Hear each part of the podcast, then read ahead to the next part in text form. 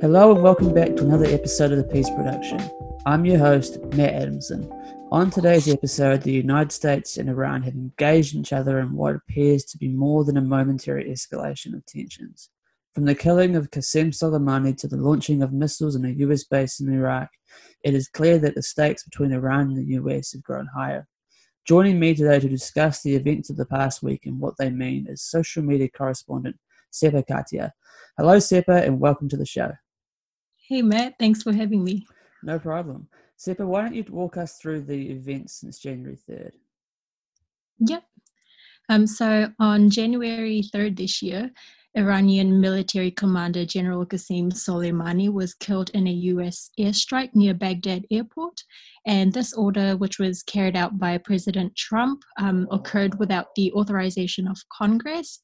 And it was under the assumption that Soleimani was plotting to kill US personnel um, and also carry out attacks at the US embassy in Baghdad. And um, prior to this event, um, the Iran and the US's relationship first began to deteriorate in May 2018 when Trump suddenly withdrew the US from the Iran nuclear deal. And then on December 27th last year, an American contractor was killed with um, several other US personnel who were badly injured at a Iraqi military base. Um, at the time, it wasn't clear who was responsible for this attack, but um, US officials later blamed Kataib Hezbollah, an Iraqi militia who had close ties with Iran. Um, two days after the attack, the US launched defensive strikes um, targeting sites in Iraq and Syria, which belonged to Hezbollah. And then on December 31st, there was um, attacks at the US embassy in Baghdad. Uh, really good how you touch on some of the, um, I guess, post the 2018 um, rescinding of the nuclear deal that the situation has really escalated. Um, how have how has the situation evolved in Iran and Iraq since the assassination of Soleimani on the third?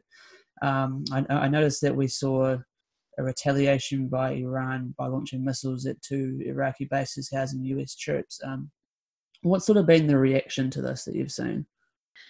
Um, there has been a lot of people who um, have not supported Trump's decision to carry out the attacks, um, but you also have um, people who are supporting it, saying that um, Soleimani was supporting terrorists um, and that they needed to get rid of him. Yeah, yeah, you know, and if you research Soleimani, you see that he's quite an influential figure in the sense that he had influence quite outside of Iran. He was quite active in a lot of the movements, and is probably the reason that um, his activity is probably the reason that Bashar al-Assad hung around for so long. Um, but if we look at some of the um, causes of this incident, both historical and contemporary, would you be able to walk us through a bit of those? Sort of how has this situation between the US and Iran come to bear? Um, yep. Um, so the US and Iran, they have been at odds since 1953 when the US supported the coup, which ousted Iran's nationalist prime minister at the time, and having Shah Mohammad Pahlavi replace him because he was more accepting of the West. And then in 1979, we had the situation where 52 American diplomats were held hostage at the US Embassy in Tehran. And then uh, during the 1980s, uh, the US helped Saddam Hussein when he invaded Iran by providing him with arms, money, satellite intelligence, and a, couple, a few other things. And um, over the years, the US began imposing sanctions on Iran and also became wary of them as sponsors of terrorism since 1984. Um, and fast forward a bit to 2018, um, tensions worsened between the two parties in May um, 2018, like I previously said, when uh, President Trump uh, withdrew the US from the Iran nuclear deal. And um, in this nuclear deal, Iran agreed to limit its nuclear work in exchange for relief from economic sanctions from countries that were worried that it would make a nuclear bomb. Um, and then in May 2019, a US carrier was ordered by the White House to rush to the Persian Gulf. And soon after, there was an explosion from one of the mines near the Strait of Hormuz, which the US blamed on the Iranian mines targeting oil tankers. But um, Iran denied being involved in this incident. So, those are probably some of the causes of um, this incident.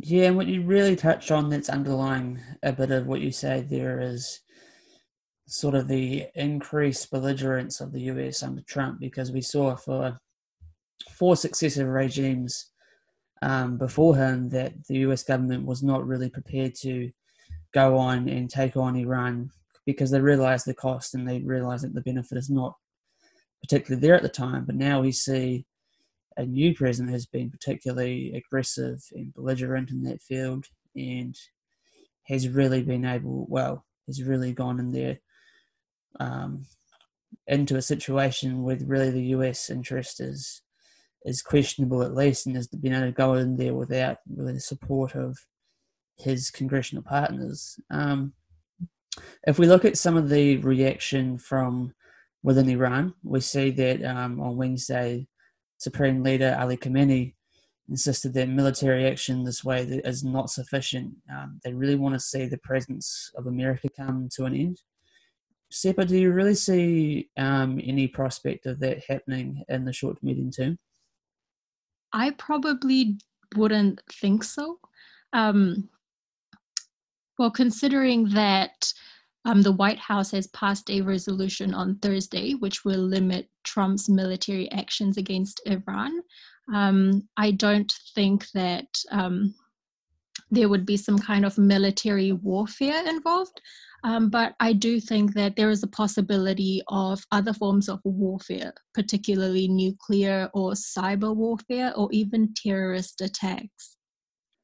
Mm, it's quite interesting how you touch on the, the idea of there being terrorist attacks um, in response to this because that's um, has been alluded to in, in various speeches that I've seen, um, both in relation to this incident and in relation to other recent incidents. That that's probably the most likely way that Iran would would plan any sort of um, revenge here, but nevertheless, these sorts of strikes would take time to play out. So whether there is some sort of retaliatory strike or assassination on a high ranking US officer would really take quite some detailed planning and opportunity to arise. Um, how do you think the US campaign of maximum pressure on Iran, you know, the sort of um, disintegration of diplomacy and relentless economic sanctions has really um, led to led to this situation becoming increasingly volatile? How do you think that sort of played its part? Um, I think it's probably the US's strategy um, by using economic sanctions as a way to weaken the Iranian economy, and probably a strategy that they would try and use to be able to have more influence in the Middle Eastern region. Yeah, I think that's right because there's an argument there that there's really been a low intensity war has been in progress between Iraq, between Iran and the US. Sorry for for a few decades now. There's that argument there that exists, and that it's just really been waiting for a bit of kindling to really stoke the the fire that's been there. Um, I don't know what you make of that argument, but you know the US maintains a, a really strong forward deployment in North Africa and the Middle East. Um, mm so that you know if anything were to play out, any response would be quite swift. But I mean, from my perspective, the the only way that you can really reduce tensions, and I think that's being alluded to in a press release that came out of Iran today, was that de-escalation needs to happen in the short term, and there needs to be some sort of um, dialogue. And I, um, for my part, I really see an active role for NATO to play here. Um, what do you think would be the best way to bring parties to the table in, in this situation? I would say that um, a diplomatic solution is essential um, in this situation. And I do think that it's important that both parties just begin having a genuine and sincere dialogue on how they can move forward from this situation. Um, but I also think that it's been further complicated when Trump announced on Saturday that he will be increasing sanctions on Iran. Um, I just think that it could worsen the situation. Um, and I think that both parties should avoid war at all costs, considering that there are other global or transnational issues that require urgent attention, um, particularly climate change. So, um, in an ideal situation, it would be great to see both parties just come together and have a genuine, sincere dialogue on how they can move forward from this situation. Yeah, I agree in the sense that there are bigger issues in Iran really has its own internal problems that it should really be focusing on. Um, what we have seen uh, this weekend is that the Iranian government has admitted to the shooting down of the Ukrainian airliner that came down last week. Um, and since then, we've seen quite um, large scale protests actually within Iran um, against the government, yeah. Um, which has been quite interesting to see. Um, President Rouhani of Iran came out on Sunday and um, explained that they've decided to have more consultations regarding the cooperation for the security of the, the regions. That's encouraging. Mm. Um, so, but if you look at this from a historic perspective, in the sense that you know Washington here has really been able to inflict greater pain than Iran has against it, but Tehran has really shown this great capacity to to absorb it, and really, um, if you examine how history has played out, and you know, without wanting to preempt how the US will act here, there really needs to be a change of tact in the way in which they go about it, because the United States has not really figured out how to how to handle the militia and the commandos of the the Middle East. They need to be a bit more creative in terms of engaging the the regional partners here will really be um, quite quite important because diplomacy is going to be key because we could really quite easily see a revival of almost an Islamic revolution and and and where these gaps of power exist, you open the door to groups like ISIS to really um, take foot in in Iran and sort of grow their influence from Iraq and Syria and you sort of see this new battlefield being created where Russia will have an increased um, increased pres- presence. Do you think that um, that a new nuclear deal is likely or is necessary, given that Iran has um, mentioned that they would stop limiting the the use of centrifuges for the enrichment of uranium? I would think that a new um, nuclear deal would probably be best in this situation um, where both parties can um, realign um, realign the requirements or the things that need to be met um, to maintain that um, peace between one another if that makes sense yeah that makes sense yep Yep. and for for context, sorry, I'm just conscious that we might have brushed over the war power resolutions, but what that was was really um, procedures for Congress and the president to follow. So there was sort of in, in the US, there's um, a law that states that presidents must consult in every possible instance before striking a foreign power. So it's relevant for if you consider the US to be in a state of war with Iran, which has been really quite an interesting question um, to ponder over the past week or so. Um, Sepa, I might ask, ask that to you. Um, do you think the US and Iran are at war? Based on what has been happening so far, um, I would probably say there is a war between the two parties, but it's probably at a low intensity level. Um, we haven't really had anything dramatic or any um, deaths as the result of the attack besides um, General Soleimani's assassination. Um, so I would probably describe it a war, but at a low intensity level.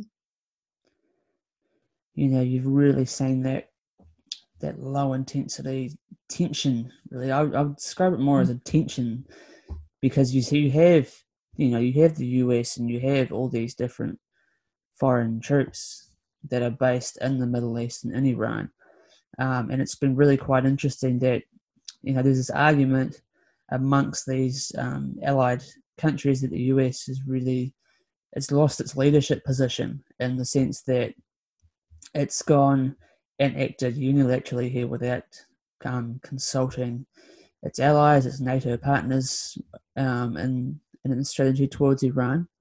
Um, so what you've really seen is the, the EU countries and NATO really distance themselves from the US in, in this regard.